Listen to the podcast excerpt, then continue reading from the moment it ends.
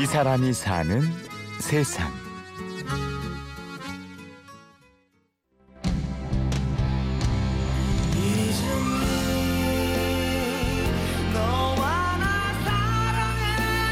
자전거라는 도구가 되게 굉장히 삶에 되게 가까이 붙어 있는 따지고 보면은 여자친구 같은 것도 있죠. 보통 많이들 자전거 타시는 분들이 자기 자전거를 사진 찍어서 많이 올리기도 하죠. 아마 그게 애 낳고 자기 아기 사진 올리는 것만큼이나 비슷하게 많이 올릴 거고 자기 여자친구 사진 올리는 것만큼이나 그렇게 비슷하게 올릴 거예요. 아마 그 정도로 관심을 쏟고 애정을 쏟죠.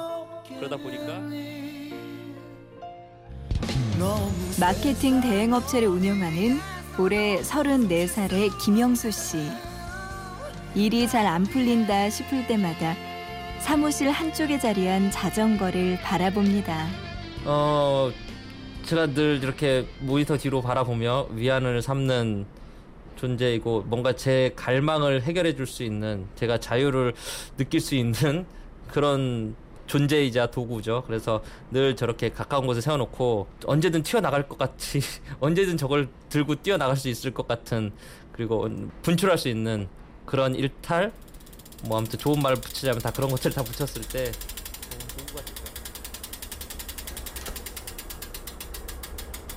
지금 어, 이 소리를 들으면은 아마 자전거를 타시는 분들은 브랜드를 예측할 수 있을 정도로 다들 잘 알고 계시는 그런 거고 소리가 큰 게 나는 것이 또이 스타일의 자전거를 타는 사람들한테는 약간의 자부심 아니면 되게 좋아하는 선호 그런 것들을 나타낼 수 있는 상징적인 그런 거죠. 자전거로 시작해서 자전거로 마치는 형수 씨의 일상. 집이 있는 서울 구로구 신도림에서 강남구 논현동 사무실까지 21km 구간을 매일 자전거로 출퇴근하는데요. 주말엔 마음이 맞는 사람들과 교회로 장거리 일주를 떠납니다.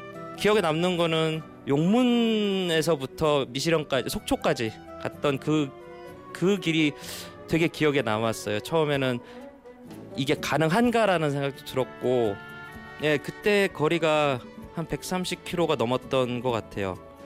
그리고 그 자동차로 다니던 길을 자전거로 간다는 게 처, 처음에 되게 좀 걱, 무서웠고 그랬는데 음, 계속 달리다 보니까 익숙해지고 터널을 못 들어가고 이제 산을 또 굽이굽이 돌아서 이렇게 가다 보니까 모르던 풍경들을 너무 많이 봤고 그리고 계절이 변한다는 모습을 그 흔적들을 많이 느낄 수 있었고 그때는 가을에서 겨울 넘어가는 초였어요. 그래서 다리가 풀리고 가슴이 터질라 치면 다짐합니다.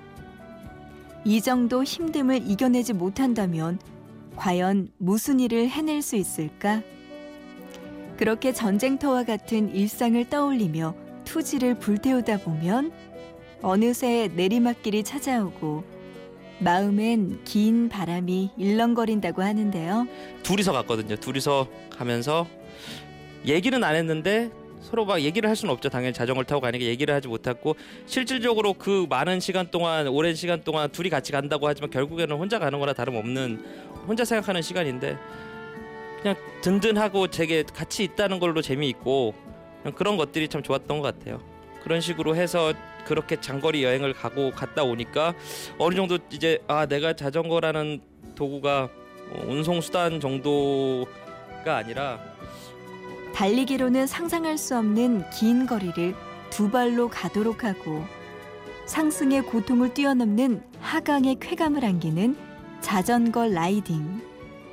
일상에서의 매력은 또 다르다고 하죠.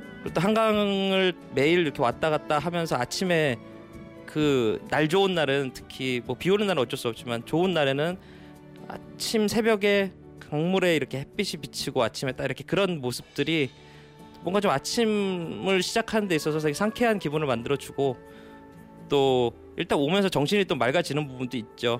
그러다 보니까 아침에 업무 시작할 때도 어, 좋고 형수 씨가 이처럼 자전거와 사랑에 빠지기 시작한 건 지금으로부터 3년 전. 무작정 자전거에 몸을 싣고 춘천을 다녀와서부터인데요. 그때의 마법 같은 경험을 다음과 같이 설명합니다. 돌아오니 깜깜해진 밤이었어요. 거의 진짜 거의 한 열 열몇 시간을 넘게 갔던 것 같아요. 그래서 온 다리에 쥐가 나고 난리가 났는데 근데 지나고 오면서 다들 욕, 다시는 이 자전거를 타지 말아야 되겠다. 그리고 다시는 자전거 타고 어디 가는 거 안 해야 되겠다 생각을 했는데 막상 이제 돌이켜 생각을 해보니까 지나고 와서 샤워를 하고 생각해 보니까 어 가면서 봤던 그런 풍경들이나 그 냄새나 이런 것들에 대한 기억들이 되게 오래 남더라고요. 그리고 이렇게 인상적인 시간이 있었나라는 음, 그런 기억들이 있어서 어 이게 되게 매력적인 운동이구나. 내가 지금